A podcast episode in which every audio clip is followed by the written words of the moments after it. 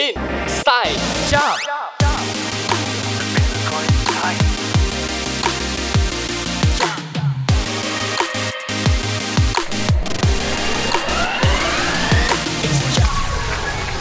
tất cả các bạn khán thính giả đang lắng nghe chương trình, và đây là Inside Job, một talk show hoàn toàn mới với những khách mời có nhiều kinh nghiệm và trải nghiệm trong lĩnh vực mà họ đang theo đuổi. Và hy vọng là chương trình của chúng tôi sẽ mang đến cho các bạn nhiều câu chuyện thực tế trong mọi ngõ ngách ngành nghề hot hit. Và hôm nay chúng ta hãy cùng nhau trò chuyện về một vị trí trong ngành sáng tạo là phim ảnh. Nhưng mà vị trí này thì lại thiên nhiều hơn về yếu tố kinh doanh, đó chính là sản xuất cho phim điện ảnh. Và với chủ đề này thì Inside Job rất là vui khi mà được trò chuyện với chị Thanh Trần đang làm sản xuất phim, và chị cũng từng học Master of Fine Arts tại Film Production từ Đại học Full Sail University ở Mỹ. Và chị cũng đã từng tham gia sản xuất các bộ phim như là Tình Đầu Thơ Ngây hay là Ống Kính Sát Nhân. Xin chào chị Thanh Trần ạ. À. Xin chào em xê và xin chào các thính giả của Zone Radio. Yeah, ngày hôm nay thì Zone rất là vui khi được mời chị Thanh Trần đến đây để chị có thể chia sẻ với tất cả các bạn thính giả những câu chuyện trong vị trí là một nhà sản xuất phim. Trong thời gian dịch vừa qua thì có lẽ là tất cả các ngành nghề đều bị ảnh hưởng. Tuy nhiên là với lĩnh vực điện ảnh thì em nghĩ là bị ảnh hưởng khá là nhiều, khi mà những anh chị làm trong lĩnh vực này đang phải ở nhà trong bốn bức tường. Nhưng mà cái nghề này lại thiên về đi ra ngoài và sáng tạo nhiều hơn. Thì không biết là trong quá trình đó thì chị đã có gì thay đổi không, và cần học hỏi thêm gì để có thể là bồi đắp cho cái lĩnh vực sản xuất của mình? Thì trong thời gian giãn cách vừa qua thì đúng là ngành điện ảnh đã bị ảnh hưởng rất lớn, bởi vì chủ yếu là rạp chiếu phim đóng cửa. Chính vì thế nên những bộ phim đã sản xuất thì không thể ra rạp được. ừ. Còn những bộ phim mà chưa sản xuất thì cũng không thể tổ chức đoàn quay một cách dễ dàng ừ, như trước đây. Đúng, chính vì thế nên là thời gian vừa qua thì Thanh cũng như là rất nhiều các đồng nghiệp khác có dành khoảng thời gian ở nhà đấy để thứ nhất là nghỉ ngơi, sạc lại năng lượng. ừ.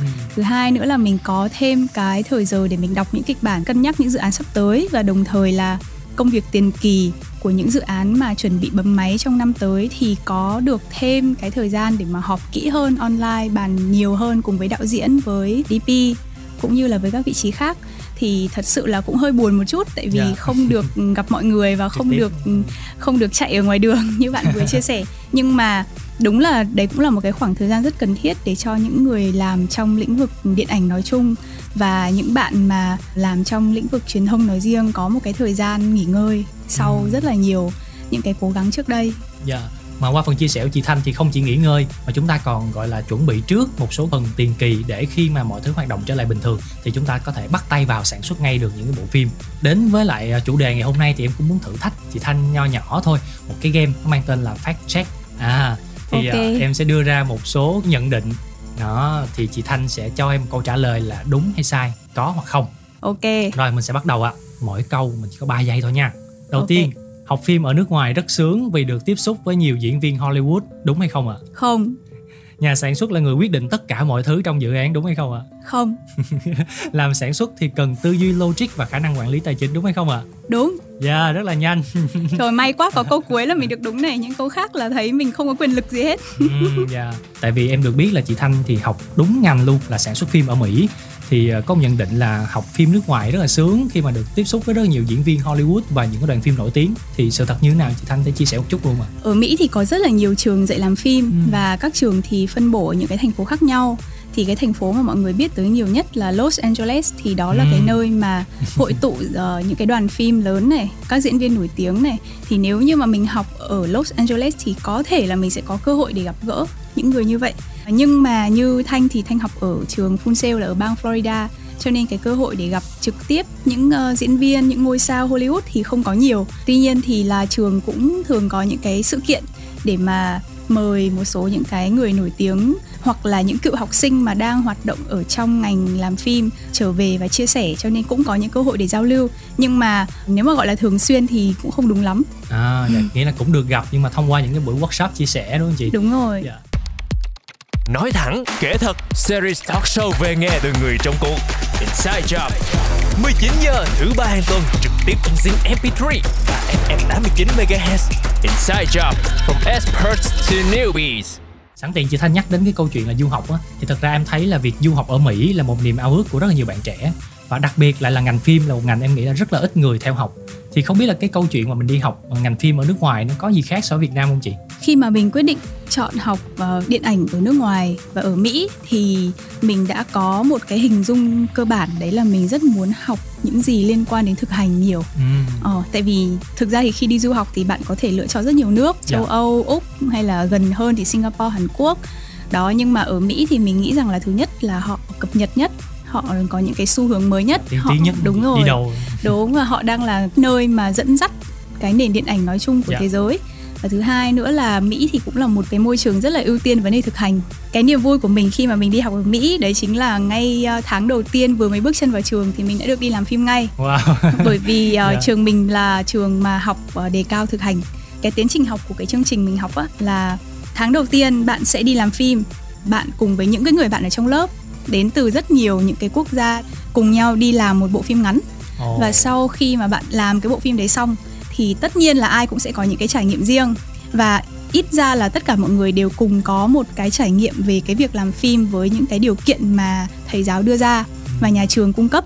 Sau khi có được cái trải nghiệm đấy rồi thì bắt đầu mới đi vào học từng khâu một, và học từ cái khâu đầu tiên, từ cái khâu gọi là pitching như thế nào, viết kịch bản như thế nào, ừ. đạo diễn như thế nào, quay phim như thế nào. Thì tất cả những cái khâu đấy mình được học sau khi mình đã làm thử một cái bộ phim đầu tiên oh. cùng với tất cả mọi người. Nghĩa là nó hơi ngược so với Việt Nam đúng không chị? ừ. Ở Việt Nam thì thường mình thấy là mình sẽ được học lý thuyết trước nè, rồi sau đó thì các bạn sẽ có một đồ án tốt nghiệp thì ừ. sẽ thực hành. à, ừ. Ở Mỹ thì ngược lại là mình sẽ ừ. thực hành trước. Nhưng mà vậy thì lúc mà mình quăng vào bộ phim đầu tiên thì mình có bỡ ngỡ và mình có khó khăn gì không chị? Chắc chắn là có rất nhiều khó khăn. yeah. Tại vì vừa mới vào thì thứ nhất là chưa quen nhau, thứ hai nữa là không phải ai cũng có một cái nền tảng kiến thức về làm phim giống nhau. ừ. Có những bạn thì có rất nhiều kinh nghiệm, có những bạn thì mạnh những cái việc như là viết kịch bản, có những bạn thì sẽ giỏi về mặt quay phim. Đó, thì làm sao để mà tổ chức tất cả ngồi lại được với nhau và làm ra được một cái sản phẩm thì nó đem lại rất là nhiều những cái trải nghiệm cho tất cả mọi người.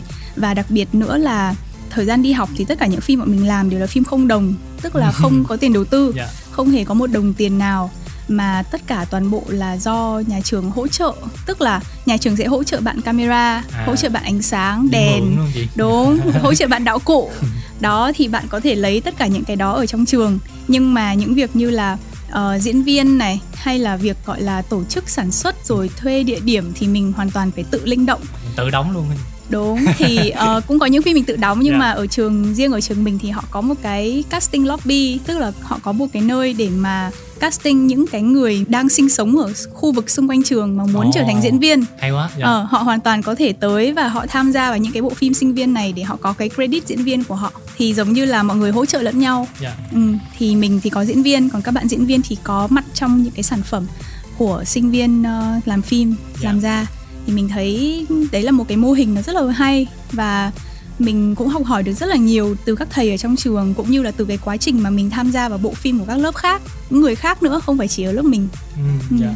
Hồi nãy thì chị có nói đến một chi tiết là tất cả bộ phim làm khi mà đi học đều là không đồng á. Thì em nghĩ là việc này cũng sẽ giúp mình rất là nhiều trong cái việc gọi là kiểm soát tài chính. Đó là một cái kỹ năng rất là quan trọng đối với những cái nhà sản xuất phim đúng không chị? Đúng rồi, khi mà mình làm một bộ phim thì mình sẽ biết là Uh, những cái khoản nào mà nếu như không có kinh phí mình không làm được, và những cái khoản nào mà mình hoàn toàn có thể linh động hơn một chút yeah. trong cái quá trình làm để mà mình cắt giảm hay sau đấy. Ví dụ như là trường cho mượn camera, trường cho mượn đèn thì mình có thể quay được phim, nhưng mình biết rằng đấy là cái thứ nếu như trường không cho mình mượn thì mình phải đi thuê, mình phải đi mua. Thì đó sẽ là những cái chi phí mà mình không thể nào mà cắt giảm được. Ví dụ như là cái vấn đề đạo cụ đi, ok, mình sẽ có nhiều cái lựa chọn hơn. Thì đấy là một trong những cái việc mà mình cũng học được một chút từ ừ. trong quá trình làm phim ở trường. Dạ, rất là hay ạ. à. Thì đó là những cái kỷ niệm mà những ngày đầu chị bắt đầu làm phim và học làm phim ở nước ngoài. Vậy thì sau một khoảng thời gian học xong đi, sau một năm, thì chị thấy là cái cách nước ngoài họ sản xuất phim có khác gì so với Việt Nam không chị? Mình nghĩ rằng là cái điều khác biệt lớn nhất chính là họ có những điều luật rất là rõ ràng để bảo vệ bản quyền phim và bảo vệ những người làm phim. Thì đó là cái mà mình nghĩ ở Việt Nam cũng sẽ vẫn còn cần phải trao đổi và cần phải cải tiến nhiều hơn trong thời gian tới. Ờ, mình lấy ví dụ như ở Mỹ thì họ chia hẳn ra là phim hiệp hội và phim không hiệp hội. Phim hiệp hội là gì? Phim hiệp hội là tất cả những nhân sự trong đoàn phim đó, từ đạo diễn, sản xuất, diễn viên cho tới người lái xe tải của đoàn phim đều phải thuộc hiệp hội và đều được bảo vệ bởi hiệp hội đó. Yeah. Và khi mà bạn làm việc với những người trong hiệp hội thì bạn phải trả một cái mức lương cố định mà hiệp hội đã yêu cầu, ừ, bạn không thể trả dưới. Công bằng. Đúng. Và khi mà bạn làm việc cũng thế, bạn sẽ phải làm ví dụ quay đúng mười hai tiếng chứ không được hơn. Và sau mười hai tiếng đấy thì bạn phải nghỉ đúng mười tiếng, bạn ừ. mới được quay tiếp mười hai tiếng sau. Thì đấy là những cái quy định rất là rõ, và một đoàn phim nào, một nhà sản xuất nào, một studio nào mà vi phạm quy định đấy thì hoàn toàn có thể bị kiện và bị phạt rất là nhiều. Nhưng mà ở Việt Nam mình cũng rất hy vọng là trong thời gian tới thì sẽ có những cái quy định như vậy được xác lập để cho mọi người có được một cái môi trường làm việc nó an toàn, cũng như là mọi người cảm thấy vui vẻ hơn, mọi người biết rằng là đằng sau lưng mình là có những cái thứ nó bảo vệ mình một cách yeah. chắc chắn. Ừ. Dạ, hy vọng là như vậy, vì uh, thật sự là điện ảnh Việt Nam của chúng ta cũng đang tiếp tục phát triển. Cảm ơn chị Thanh về những chia sẻ vừa rồi, những bài học, những câu chuyện rất là thực tế trong quá trình chị học tập và làm việc tại nước ngoài. Các bạn đang lắng nghe chương trình Inside Job, một series talk show về nghề nghiệp với các chuyên gia nhiều kinh nghiệm trong ngành, với mong muốn mang đến những câu chuyện thực tế giúp các bạn hiểu mọi ngõ ngách của một lĩnh vực. Trong tập hôm nay, chúng ta đang trò chuyện với chị Thanh Trần, là nhà sản xuất phim điện ảnh.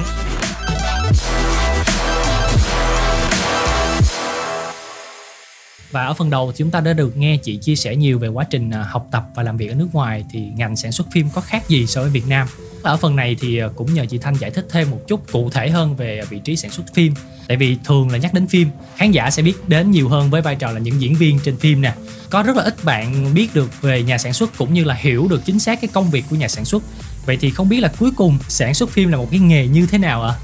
Rồi, để nói về sản xuất phim thì mình có rất là nhiều cái câu chuyện vui. yeah. Họ hàng, gia đình mình cũng không biết là làm sản xuất là mình làm gì và mình đang làm cái gì ở trong Sài Gòn. yeah, yeah. Hoặc là ví dụ như có hôm mình đi Grab thì có anh Grab cũng hỏi thăm là mình làm nghề gì. Mình bảo mình làm sản xuất phim thì anh ấy còn tưởng là mình làm sản xuất pin, là pin con thỏ, ờ, pin mà lắp yeah. vào các yeah. thiết bị á. Sản xuất phim là một cái công việc có thể nói là rất đau đầu, mm. một trong những cái bộ phận rất là quan trọng mà đằng sau ống kính.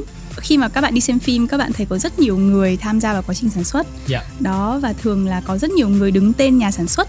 Và mỗi người mà đứng cương vị sản xuất thì lại có một cái vai trò khác nhau, góp phần vào việc làm nên bộ phim đó. mm. Có những nhà sản xuất thì họ thực sự là nhà đầu tư. yeah. ừ, Họ cũng mang danh là nhà sản xuất hoặc là quản lý sản xuất, nhưng mà họ thực ra là người rót tiền vào để thực hiện dự án. yeah. Đầu tiên là mình đầu tư nè, bỏ tiền ừ. nè. Đó. Đúng, yeah. chính xác. Có những người chức vụ sản xuất, tức là mang tính tổ chức sản xuất đoàn phim. yeah, Giống yeah. như là bạn sẽ đưa ra những cái quyết định như là ai sẽ là người đạo diễn bộ phim này, ai sẽ là diễn viên đóng trong phim này, mm. rồi là nhà phát hành nào sẽ là người đồng hành ở cái khâu mà bán phim ra ngoài rạp. yeah. Đó. Thấy cũng quyền lực đó chị hả? Ờ, cũng quyền lực yeah. nhưng mà cũng áp lực.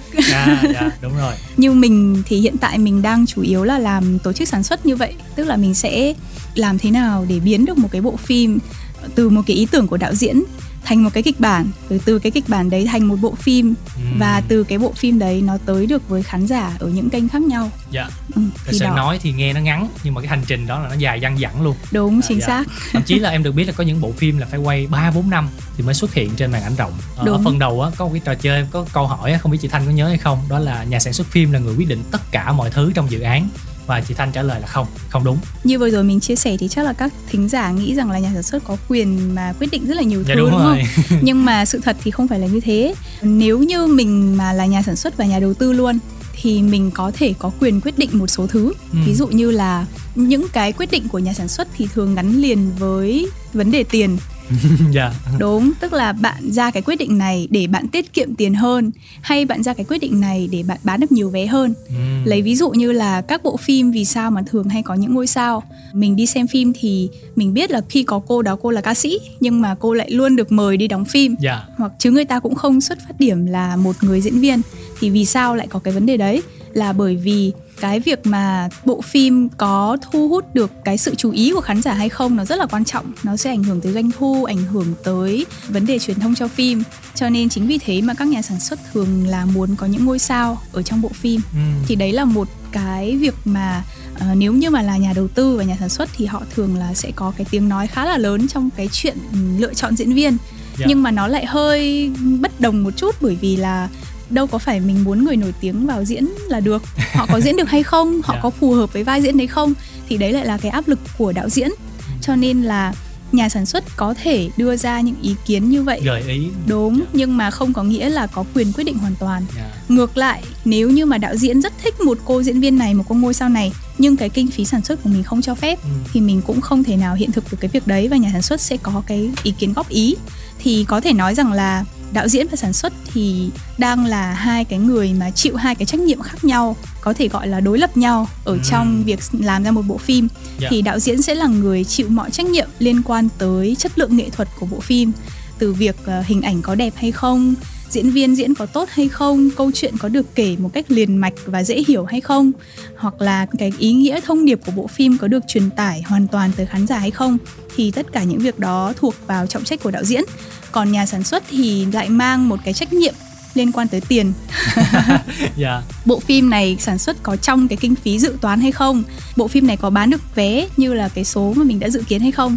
Bộ phim này có bán vé được nhiều như mình dự kiến hay không? Nhiều câu hỏi đau đầu quá. Bộ phim này có được truyền thông chú ý hay không? Đó. Yeah. Thì nhìn chung những bộ phim mà các bạn đi xem ngoài rạp, những bộ phim mình gọi là phim thương mại đấy, đấy là cái áp lực lớn nhất của nhà sản xuất.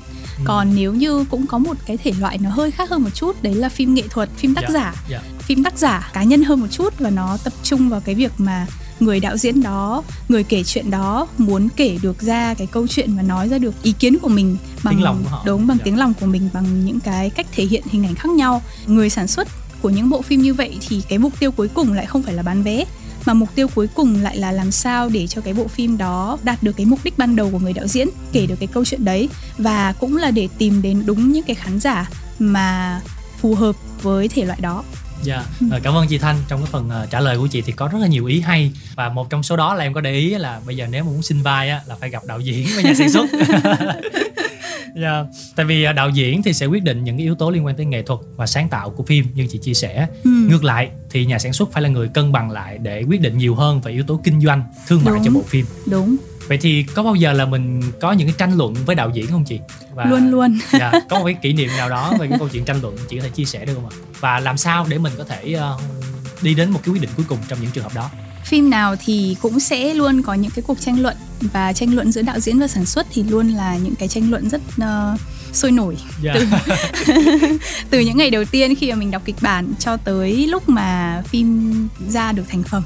Nếu mà nói đến những cái câu chuyện thực tế trong cái việc mà tranh luận giữa đạo diễn và sản xuất trong làm phim thì có thể mình có thể kể mấy câu chuyện Uh, khá là vui. Khi mà mình đi học ở Mỹ yeah. thì mình có làm một cái phim ngắn cùng với một cô bạn người Trung Quốc. Cô bạn của mình là đạo diễn của bộ phim đấy, còn mình thì là nhà sản xuất. yeah. Bộ phim kể về một cái câu chuyện một anh tác giả, và người diễn viên mà thể hiện cái vai đó là người Mỹ, tức là một người da trắng. yeah. Đó, và câu chuyện thì được quay ở Mỹ luôn. Nhưng khi mà tới cái giai đoạn hậu kỳ thì cô bạn Trung Quốc kiên quyết rằng là bạn muốn dùng nhạc Trung Quốc cho bộ phim đó. à. Thì lúc đấy mình cảm thấy là nó hơi không được phù hợp cho lắm. Tại vì với cái cương vị là một khán giả, khi mà mình xem thì mình cảm thấy rằng là cái phần nhạc và cái phần uh, bối cảnh ừ, và cái phần bối cảnh diễn ra bộ phim rồi nhân vật nó không ăn khớp với nhau. Tại vì yeah. khi mà mình nói về cái tiếng lòng của người đàn ông đó, một người đàn ông da trắng, nhưng mà có một bài hát Trung Quốc vang lên, cảm thấy mình hơi bị khó hiểu. yeah. Đó, thì mình cũng có góp ý với bạn, nhưng mà cái lý do mà người đạo diễn đưa ra rằng là tại sao bạn khi mà bạn xem phim nước ngoài, phim Mỹ, bạn luôn phải nghe nhạc tiếng Anh, mà tại sao bây giờ uh, khi mà các khán giả của các quốc gia khác xem phim uh, của bạn thì không thể nghe nhạc Trung Quốc.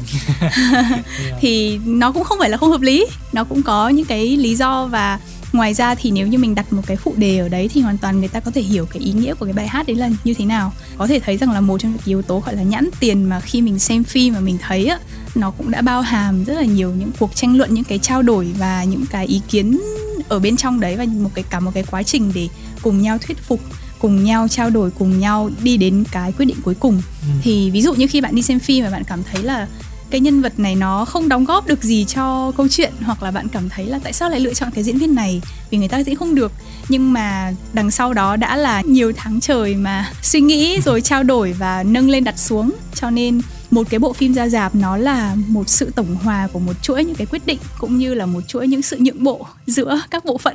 yeah. Và đặc biệt là giữa đạo diễn với sản xuất. yeah. Nghe chị kể thì có vẻ là cần phải sự linh hoạt và bình tĩnh rất là nhiều, đúng không chị? Và em nghĩ là trong mọi quyết định của chúng ta thì đều hướng về bộ phim, làm sao cho mang đến một tác phẩm hay nhất cho khán giả là được. Cảm ơn chị Thanh rất là nhiều với những chia sẻ vừa rồi. à, Chắc là trước khi chúng ta đến với những phần tiếp theo thì em nhờ chị chọn một ca khúc để dành tặng cho các bạn thính giả ha. Nếu mà để chọn một ca khúc thì chắc là mình sẽ chọn một ca khúc xuất hiện trong phim đi. Dạ. Mình rất là thích bộ phim La La Land. ừ.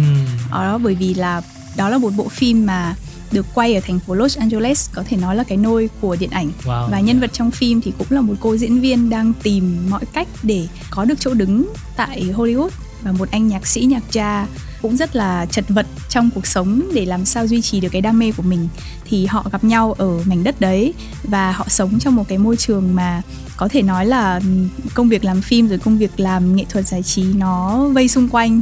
Thì mình rất là thích bộ phim đấy, mình cảm mình cảm thấy đồng cảm rất là nhiều, cả về uh, câu chuyện cũng như là về tình cảm mà hai người đấy dành cho nhau. Ừ. Thì có một bài hát ở trong bộ phim này là Another Day of Sun, là một ngày nắng nữa, một ngày mới lên. Đó, và đó cũng là bài hát mở đầu cho bộ phim này, mình rất là thích. Thì chắc là mình sẽ mời các bạn thính giả cũng như là em xê của Zone cùng nghe bài hát đó.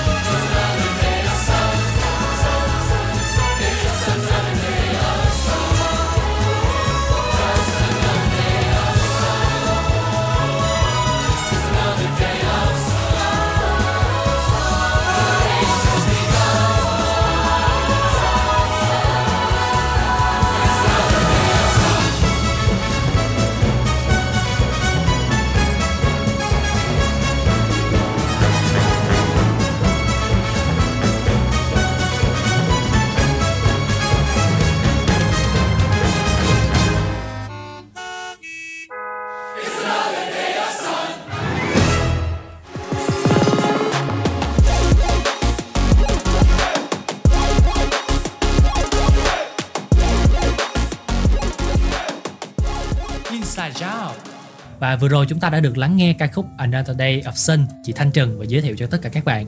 Thì ở phần trước thì chị cũng có chia sẻ về quá trình làm phim và vai trò của một nhà sản xuất trong phim. Thì ở phần này em cũng muốn hỏi nhiều hơn về những kỷ niệm cũng như là những quá trình mà mình sản xuất, đặc biệt là quá trình mình lên đoàn á chị. Thì không biết là khi mà thực hiện những cái bộ phim ở Việt Nam á, thì chị có những cái kỷ niệm vui vui nào ở trong đoàn phim mà lúc quay mà chị có thể chia sẻ một chút cho tất cả các bạn thính giả được nghe?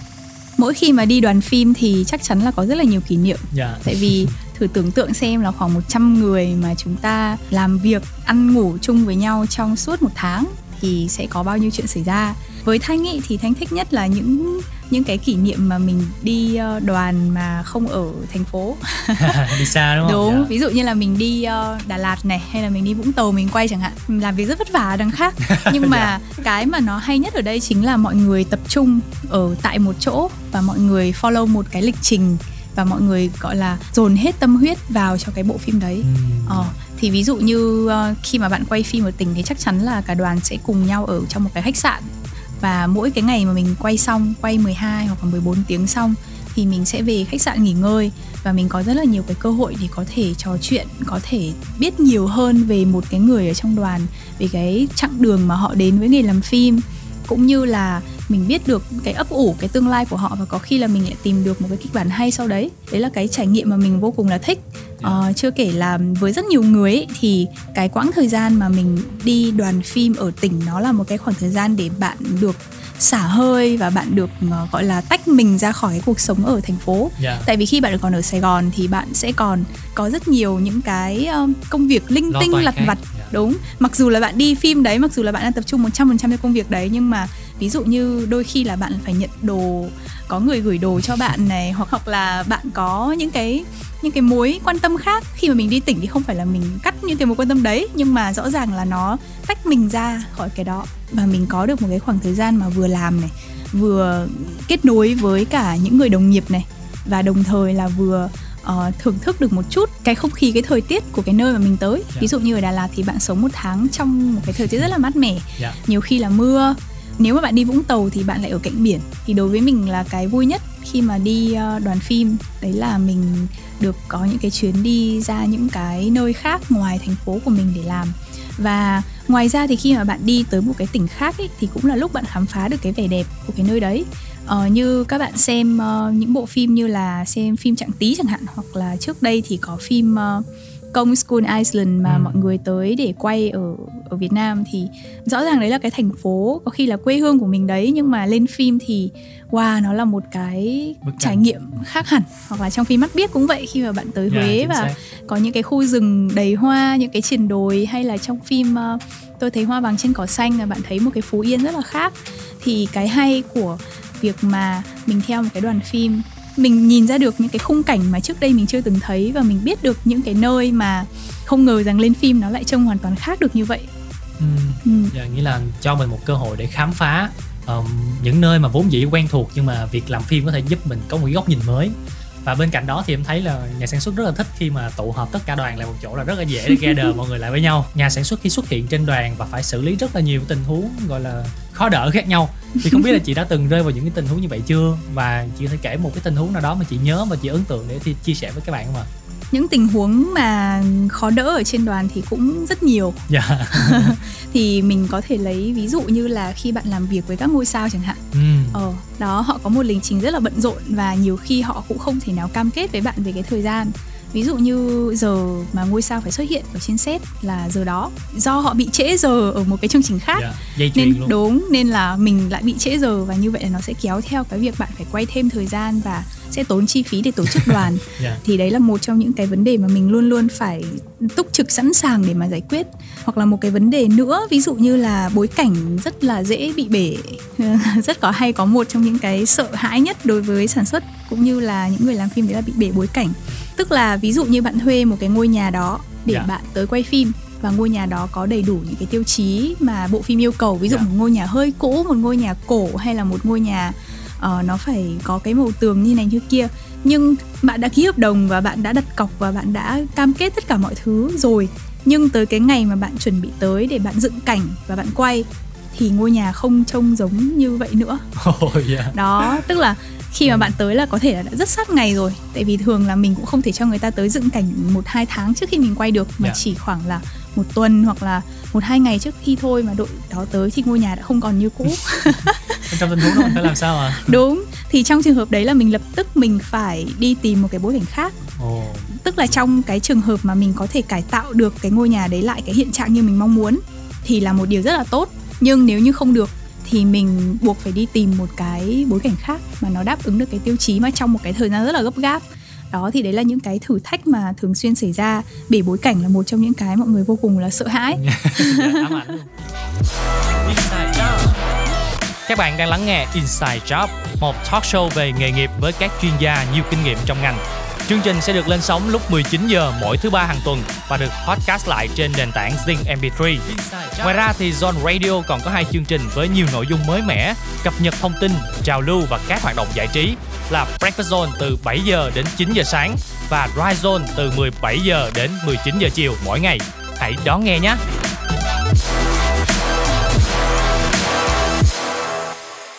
Qua những cái phần chia sẻ của chị thì em thấy là với một người làm sản xuất thì mình cần phải linh hoạt rất là nhiều hả chị, vì có rất là nhiều tình huống bất ngờ xảy ra. Và bên cạnh đó thì xuyên suốt chương trình thì em thấy là chị nhắc khá nhiều về vấn đề gọi là tiền và kinh phí. À, chính xác. Dạ. Thì em cũng muốn hỏi thêm một chút về vấn đề này.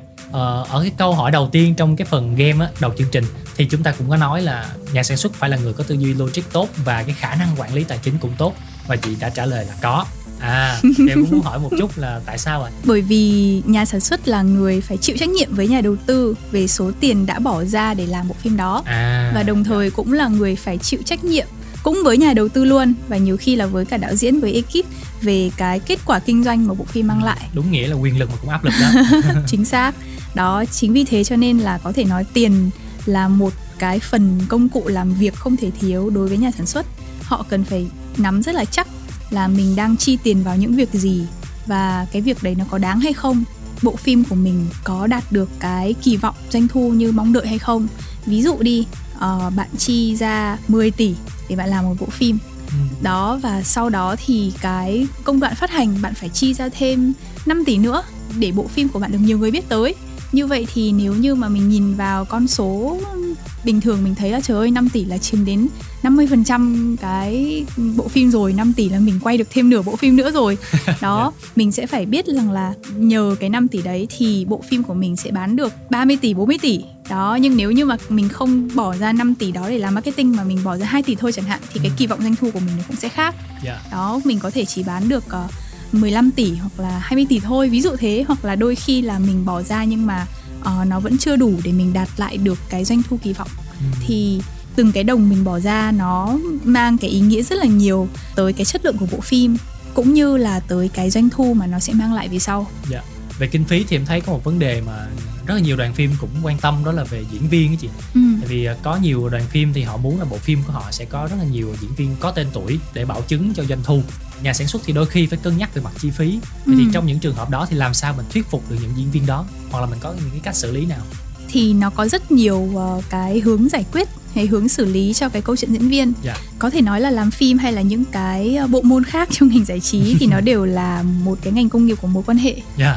Ờ, tức là bạn sẽ muốn làm với những người mà bạn biết và bạn đã từng làm việc cùng, mm. hợp tác cùng, hoặc là bạn sẽ muốn làm với những người mà có một cái người bạn biết giới thiệu cho bạn. Yeah.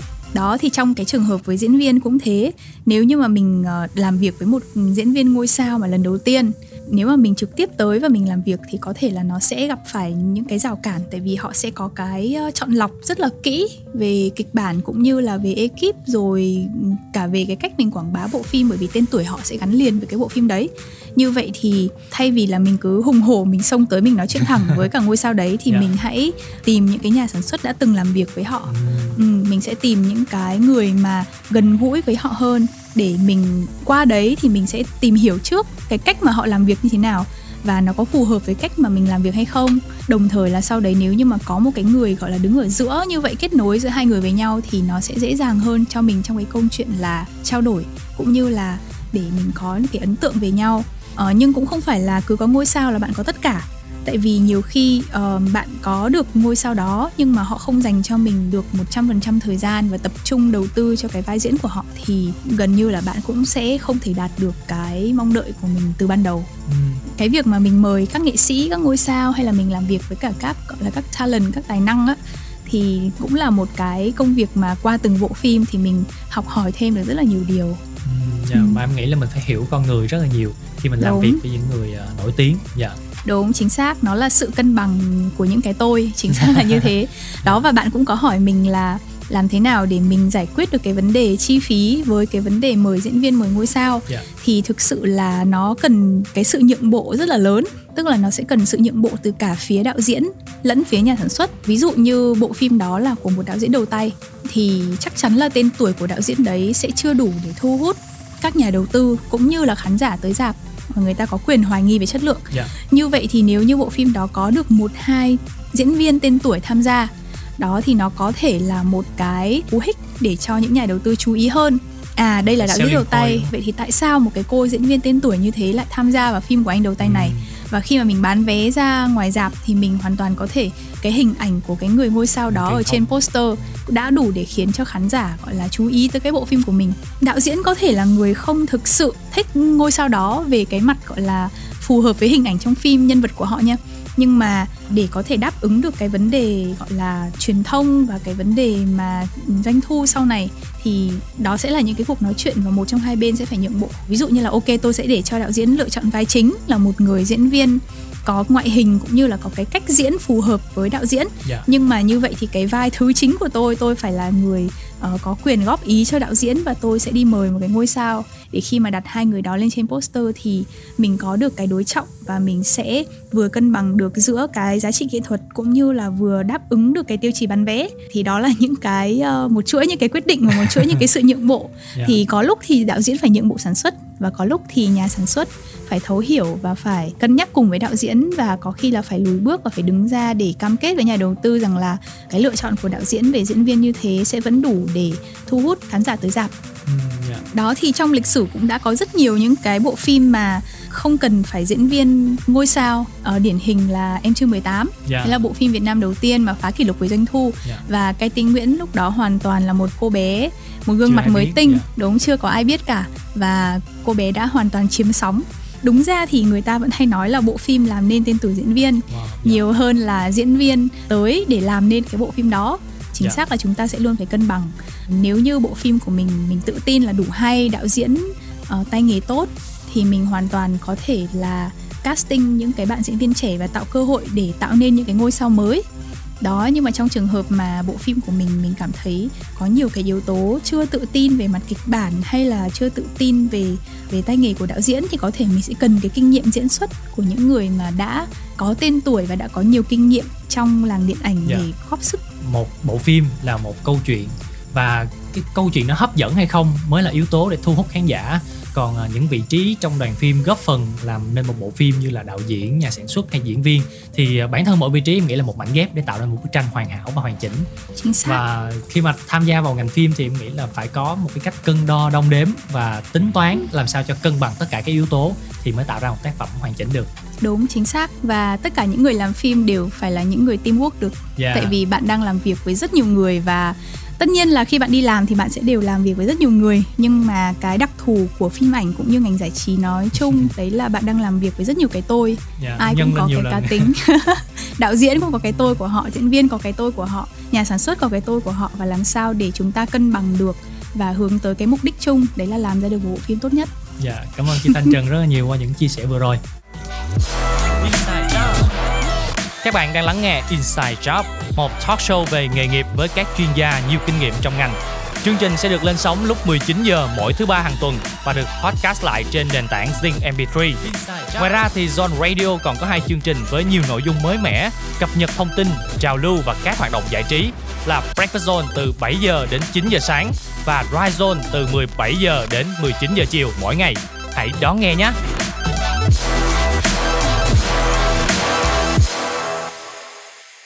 Em được biết là chị cũng từng làm việc với rất nhiều đạo diễn trẻ cũng như là đưa rất là nhiều phim đi liên hoan phim quốc tế.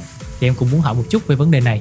Thì không biết là thường là ban tổ chức của những giải thưởng quốc tế họ chú trọng những yếu tố nào của bộ phim để bộ phim đó được tham dự tranh giải tại những liên hoan phim ạ? À? Liên hoan phim thì mình có rất nhiều liên hoan phim trên thế giới. Yeah. Mỗi liên hoan phim thì họ có một cái tiêu chí khác nhau. Có những liên hoan phim thì họ ưu ái với những cái bộ phim độc lập, gọi là phim tác giả đấy, nó nói yeah. được cái tiếng lòng sâu sắc của một người đạo diễn. Có những liên hoan phim thì nó hướng tới cái sự gọi là thương mại nhiều hơn, ừ. tức là họ sẽ ưu tiên những bộ phim như là kinh dị này, hành động này, có yếu tố siêu nhiên viễn tưởng này.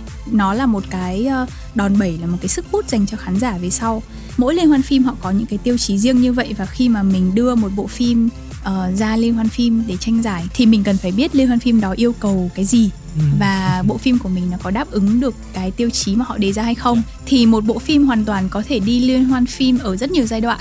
Ví dụ như giai đoạn ý tưởng, bạn đã có thể gửi đi liên hoan phim rồi. Mỗi liên hoan phim thì họ còn có một cái chợ phim nữa, tức là yeah, nơi mà người ta mua bán ý tưởng. à. Đúng, chính là nơi mà bạn có thể pitch, trình bày về cái ý tưởng của mình với những nhà đầu tư, với những nhà sản xuất, với những nhà phát hành, để bạn có được cái kinh phí làm cái bộ phim đấy. Nghĩa là những cái nhà làm phim độc lập, họ chưa kinh phí làm phim mà họ có ý tưởng, họ ừ. bán cho các cái chợ đó. ừ, à, Chính xác, dạ, rất là hay. Chính xác, kể cả những nhà làm phim đã có tên tuổi cũng vậy, họ cũng vẫn đi oh, chợ phim. yeah. Bởi vì họ muốn được chú ý, họ muốn được những người ở trong ngành chú ý. Ví dụ như bạn là một đạo diễn có tên tuổi Việt Nam đi, nhưng mà bạn muốn bán được phim của mình ra thị trường quốc tế. Ví dụ bạn muốn bán phim ra thị trường Hồng Kông, bạn hoàn toàn có thể đi một cái liên hoan phim ở Hồng Kông. à, yeah. ờ, Hoặc là bạn muốn bán phim ra thị trường Mỹ thì bạn có thể tham gia cái hội chợ phim ở Mỹ để bạn quảng bá về cái phim của mình, bạn đưa cái ý tưởng của mình ra. Và nơi đấy sẽ là nơi hội tụ của rất nhiều những nhà sản xuất, những nhà đầu tư, những ngôi sao họ tới. Và khi mà họ biết từ cái ý tưởng của mình và có một người nào đấy mà họ để ý, gọi là bạn tiến gần hơn tới với cái mục tiêu cuối cùng của mình. Thì liên hoan phim nó rất vui ở chỗ đấy. Ngoài những cái thảm đỏ hay là những cái buổi công chiếu hay là những giải thưởng mà mọi người thấy trên ti vi, thì đằng sau đấy luôn là một cái cơ hội để mọi người làm quen, làm việc, kết nối. Và có những cái hội chợ phim ảnh để mọi người có thể bán những cái ý tưởng của mình, những cái dự án tương lai, và nhiều khi là cả những cái dự án trong quá khứ nữa. Ừ, dạ. Ban đầu em hình dung là em nghĩ là khi mà phim hình thành thì mình mới bán được thôi, chứ thì ra là mình có thể bán ngay từ khâu ý tưởng. Đúng, chính xác. Thì uh, một trong những cái bộ phim mà Thanh sắp sản xuất có tên tiếng Việt là Đất Lành, yeah. còn tên tiếng Anh thì mình gọi là The Land of Healing. ừ. Thì đã là trong cái mùa dịch vừa rồi thì đã được giải thưởng Discovery of Asian Award của liên hoan phim bi fan oh, ở Hàn Quốc. yeah. uh, Thì đó là một bộ phim mà mình đem đi dự thi ở dạng ý tưởng. à, Chính xác, yeah. là bộ phim có ý tưởng và có kịch bản hoàn chỉnh. Nhưng mà thực sự là ở liên hoan phim đó thì họ cũng chưa yêu cầu là bạn phải nộp kịch bản hoàn chỉnh. Họ chỉ yêu cầu bạn nộp uh, gọi là treatment thôi, tức là một cái tóm tắt kịch bản, một cái bản mà kể ra cái câu chuyện trong khoảng mười trang. Đó, và bạn làm một cái video để bạn uh, thể hiện được cái ý tưởng và cái cách mà bạn sẽ làm cái bộ phim đó. Bạn có thể mang cái bộ phim của mình đi liên hoan phim từ lúc mà nó chỉ còn là ý tưởng sơ khai như thế. yeah. ừ. Sẵn chị Thanh có nhắc đến một bộ phim mà chị vừa thắng một giải thưởng á, em cũng muốn hỏi thêm về quá trình mà chị mang phim đó đi tham dự á, thì có kỷ niệm nào vui hoặc có những khó khăn gì không? Thì cái mà khó khăn lớn nhất chắc là Covid. Bởi vì bình thường thì liên hoan phim đó, nếu như mà mình được chọn thì mình sẽ được đi sang Hàn Quốc để mình trực tiếp gặp những cái nhà đầu tư, những nhà sản xuất và mình pitching trực tiếp. Xoang quá ha. Nhưng mà rất tiếc là vì Covid nên tất cả mọi thứ đều phải làm online. Và mình ngồi ở nhà thì uh, mình sẽ set up những cái cuộc họp với họ. Và cứ mười phút, mười lăm phút là mình sẽ được nói chuyện với một người. Đó, và lịch trình nó rất là dày đặc, giống yeah. như là bạn họp online thì cứ mười lăm phút là bạn vào cái đường link mà liên hoan phim tổ chức cho yeah. bạn. Giống như mình đi thi mình gặp từng giám khảo. Đúng, chính xác, chính yeah. xác. Thì tất cả những cái buổi trình bày đấy thì diễn ra online hết. yeah. Đó, cho nên là nó cũng có những cái hay và nó cũng có những cái mà hơi bỡ ngỡ một chút. Tại vì nhiều khi mình nghĩ là nếu như mình gặp trực tiếp thì sau khi mà mình họp xong thì mình còn có thể mời họ đi ăn hoặc là mời họ đi cà phê để mình tiếp tục mình nói thêm kết về cái bộ phim của mình. Đúng, nhưng mà vì mình đang phải làm trên cái nền tảng online nên là cái sự kết nối đấy nó cũng hơi có giới hạn.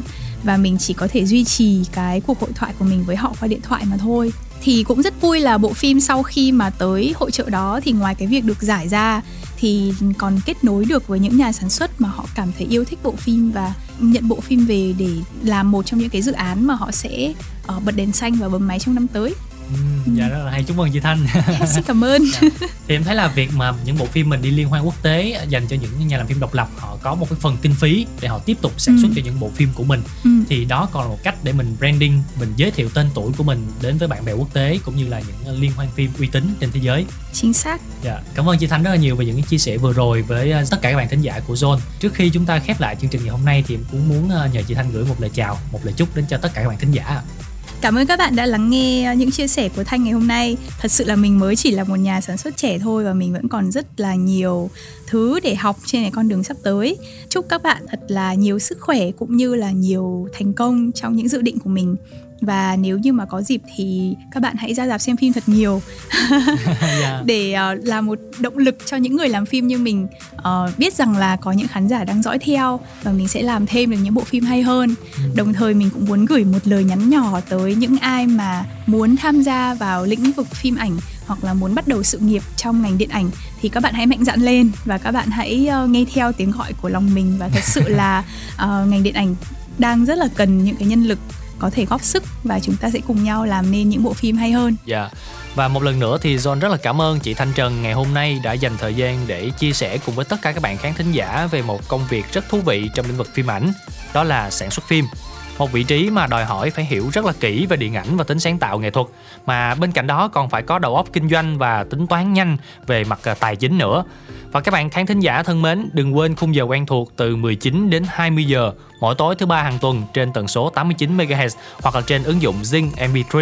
Ngoài ra thì các bạn còn có thể nghe lại podcast trên rất là nhiều nền tảng khác nhau như Zing em pê ba, Spotify hay là Apple Podcast. Và nếu như các bạn chưa kịp nghe đầy đủ số hôm nay thì hãy truy cập vào app Zing em pê ba, mục Radio và chọn phần nghe lại để có thể hiểu hơn về công việc của nhà sản xuất phim các bạn nhé. Xin chào và hẹn gặp lại. Inside Job.